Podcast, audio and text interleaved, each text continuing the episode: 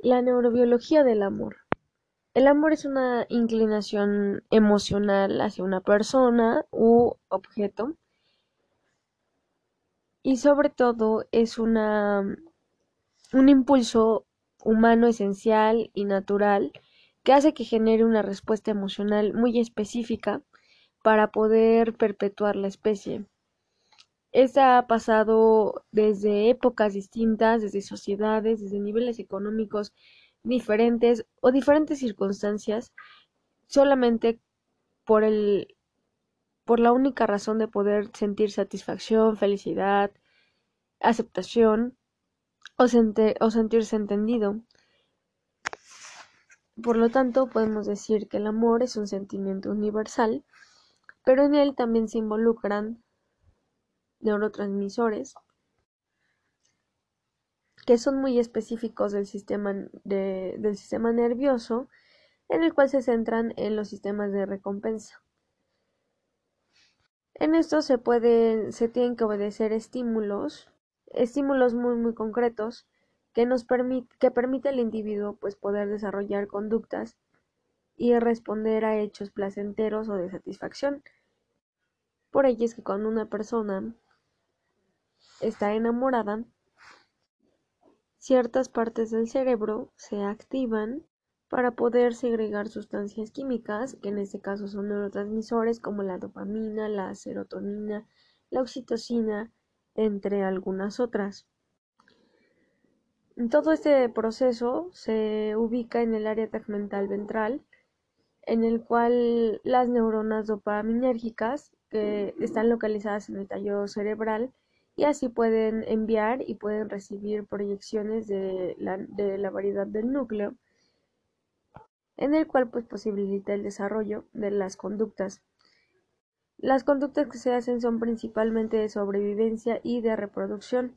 También podemos involucrar al sistema límbico, en el cual las estructuras cerebrales pues están muy muy muy involucradas en las respuestas emocionales que se van a hacer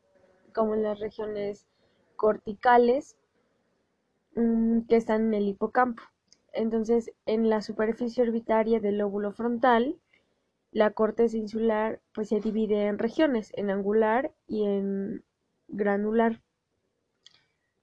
Esto para poder generar reacciones viscerales, es decir, al estómago o cualquier, o cualquier zona de esta parte, en, en el cual pues podemos sentir, por ejemplo, las las llamadas mariposas en el estómago, que, que son activadas justamente por esto, porque en el hipocampo se altera todo un sistema. Pero también la corteza singular es la que activa este proceso de recompensa, en la cual pues eh, modula la amígdala para tener motivación y poder tener esta, dichas emociones y tener la información que se va que, que tu cerebro da para tener determinada conducta. Cuando hay un proceso de, enamoramiento, pues la dopamina se eleva a lo máximo y pues puede, podemos tener sensaciones de aumento de energía, de una gran concentración, de una motivación, de una conducta más orientada hacia un objetivo, principalmente en objetivos emocionales que están muy asociadas con el amor.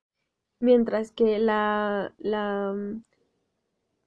la norepinefrina pues está más relacionada con la hiperactividad, con el insomnio,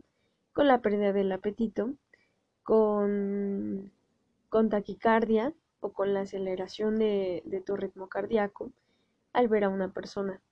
ya que esta pues da respuestas físicas a dicha etapa. La serotonina es otra es otra sustancia que está involucrada eh, porque sabemos que da que da cierto, cierto control en las emociones, en el estado de ánimo y que también tiene otro tipo de funciones como regular el apetito, o sea, tener esa sensación de saciedad. Por lo tanto, la serotonina se activa cuando estamos enamorados, justamente porque, porque te sientes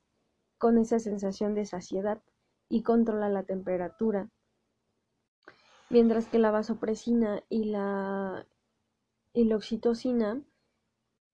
pueden contribuir a, esta sensación de fusión y cercanía, de apego, que se siente pues posterior a una relación.